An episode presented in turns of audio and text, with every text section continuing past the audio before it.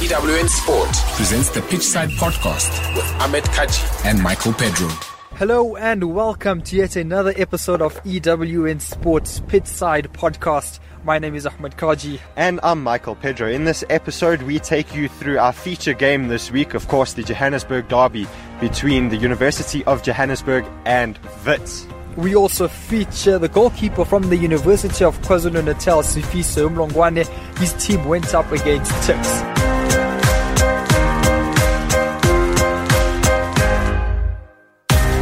In our feature game this week, it is, of course, Derby week as UJ take on Wits. And that is where we are coming to you from a very, very windy Soweto stadium.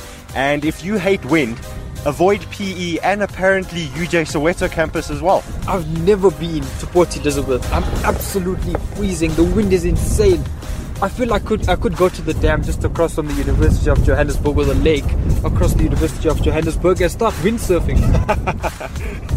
Well, apart from that, the action on the field was fast and furious. UJ claiming a late victory against their Johannesburg rivals. They claimed a 2 1 win that knocked Wits off the top of the table and ended their two game unbeaten run. Captain uh, Potoko Mamecha was very, very excited by the result, said that he was pleased with the performance and they tried not to let the pressure of Derby Day get to them uh, as well. And then just uh, speaking about uh, the Gauteng game uh, across uh, the board over at Tuks, they hosted UKZN as we mentioned earlier. They ran out 2 0 winners. They must have been very excited by, by that result, especially having a bit of a shaky start to the season. Yes, definitely. And UKZN at this early stage haven't won a game yet. They'll have to try and get a point on the board next week if they are to have any hope of making the semi finals later on in the competition. Yeah, NWU obviously keep their 100% record going along. When they took on the University of Limpopo, they uh, managed to just edge out a 1 0 victory over there.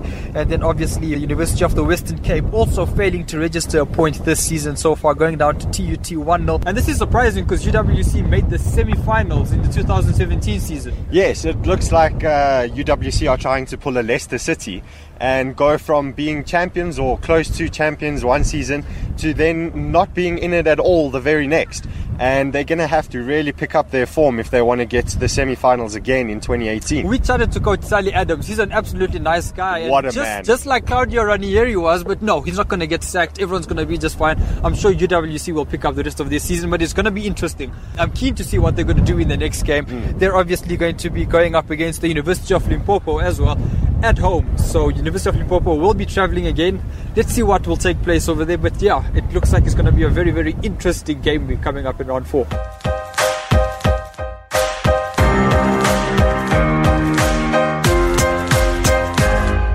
I know UKZN were taking on Tuks uh, out at the University of Pretoria. So earlier in the week, we actually drove out uh, to Pretoria, stuck in a lot of traffic as well. Yes. Joburg really had us. Ooh, that day, I would not like to relive it.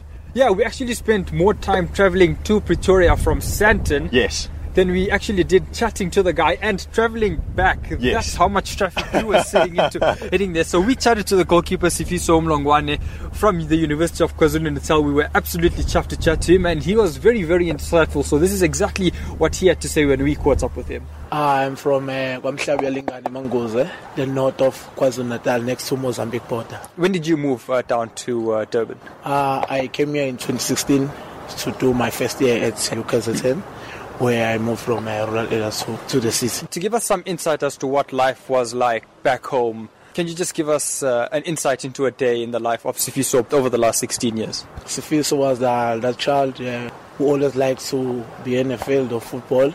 Just wake up in the morning, go to school, come back, do some stuff. And some course there in rural areas we have to do like maybe wash dishes, cook before you go to the field of play, and then play, and then come back tomorrow, go to school again. There's nothing more interesting that you can do in my place. In the last three years living in the city, what has that been like for you? I can say it's a blessing because there are lots of opportunities here and there are lots of things that I can distract you but uh, if you know what you want and you know what you are here for you can make it in, in the city. What drives that uh, passion to work towards your dream of becoming a professional footballer? since i was young i dreamed to be a soccer star.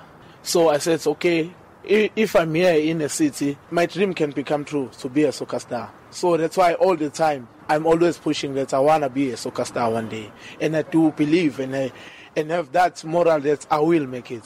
What's uh, your family's response been to you leaving uh, your village at home to come down uh, to Durban to, to, pursue your football dream, but also to gain a tertiary education? At home, they didn't want me to play uh, football. They wanted me to focus on my studies. So once I get here in the city, I just saw another opportunity that's okay, football and education they can go together. So that's where I, started. That's okay let me follow my dreams to be a soccer star. You obviously a goalkeeper. Who do you try and emulate whenever you walk out onto the field? All the time if I get in the field that I want to make it like Neuer Emmanuel Neuer from German you know it's funny you say this. If you saw Mlongwane.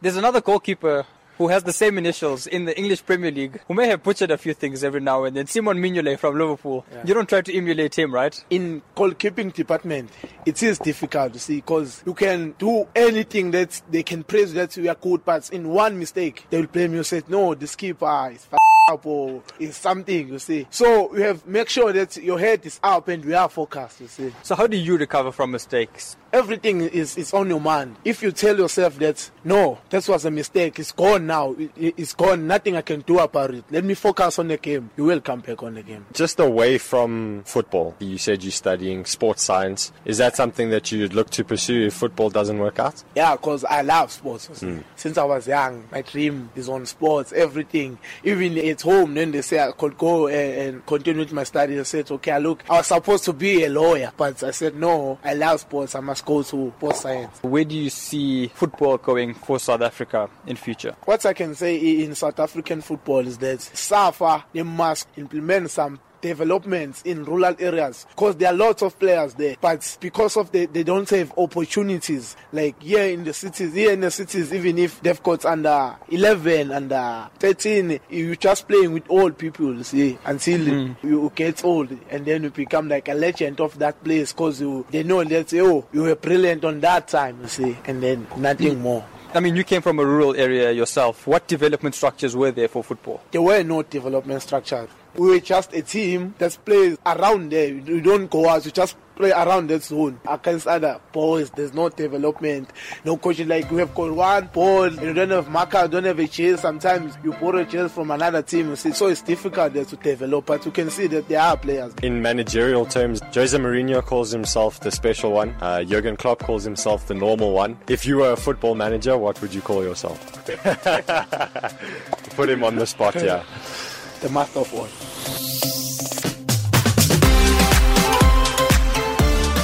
Coming up next week uh, in the early kickoff, which will be televised at 4 p.m., UKZN are taking on the University of Johannesburg at the Howard College in Durban. Yes, very different form going into this game for both teams. UJ, of course, will be taking the high of beating their Joburg rivals, Wits, and UKZN still looking to register their first point of the 2018 varsity football season. So, a lot to prove for the men from Durban.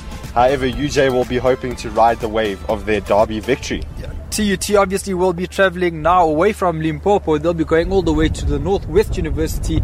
They'll be taking uh, NWU on. Who are sitting at the top of the log. They seem to mm. be flying up. Perhaps Liverpool will be there in a few weeks' time as no, well. No, no, you jinxed it. You jinxed it. Nah, they're not going to be anywhere. Liverpool will be there, man. No, you jinxed it. Dude, you Liverpool see, you put, will be there. You've been saying that for Liverpool, it's coming home because of England in the World Cup. England Liverpool choked. have a good goalkeeper. Yeah, but they have no one else in defence besides Van Dijk. We have Dejan Lovren. He made the final. Oh, the world's best defender.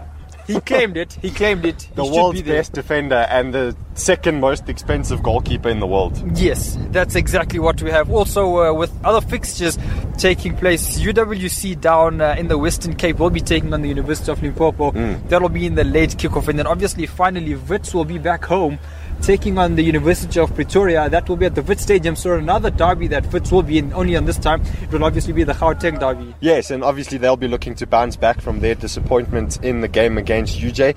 Tuks will still be looking to ride the wave of their decent start to the season and pick up from their 2 0 win over UKZN. Look, I'm very, very excited. Pick of the fixtures for me is Wits taking on Tuks. Mm. Always exciting to see what will take place at the Wits Stadium. And frankly speaking, I think there won't be any wind in Johannesburg. We so hope. we're going to be at that game, and if it's anything like this, win. if it's anything like this, we're just going to boycott it. You're not going to have a pitchside podcast oh. if the wind is like this. Oh, so what? We're just gonna fake on episode six. yes, we'll, We'll do just it have from static. we'll do it from inside a studio. It, it'll be pitchside, but not actually And get fired. Probably yes. EWN Sport. Presents the Pitchside Podcast, weekly coverage of the Varsity Football League. We also have the legends who are part of varsity football. I'm talking about the MCs from the different games. Let's check in with them and see what took place around the rest of the country. I don't think today we we got off our rails very well. We, we struggled. Yeah, we blame uh, many factors. It can come up maybe with a bit of complacency that uh, University of Limpopo has uh, previously we lost 7-1 and uh, we won away in KZN. But uh, I feel that uh, the boys uh, maybe they a little bit undermined the opponents, which made it a little bit difficult for us, especially once the University of Limpopo started feeling the confidence that they can compete against us. From the start, the game was, was very difficult because the Western Cape wanted a, a win at all costs. But I think we also wanted a win. That's why we could we were able to maintain them until the end. The game was a competitive game. We knew they were going to come at us, but uh, we managed to absorb the pressure. And in the end, we made victorious. So I think we had a good game. Our movement was sharp, so that gave us the upper hand. We had them in the first half. I thought that my boys were motivated. I kept telling them on training. Coaches kept on pushing us, telling us that uh, we have to turn things around. But I just don't know what went wrong. It just wasn't to be today. Next week's feature game will be at the Wits Stadium when Wits host Tech, so that Gauteng derby is going to be very, very exciting indeed. Until then, always remember in a world where people call themselves normal and special, call yourself the master of all. Stay up to speed. with the best weekly coverage of varsity football with the Pitchside Podcast Subscribe now. via your favorite podcast app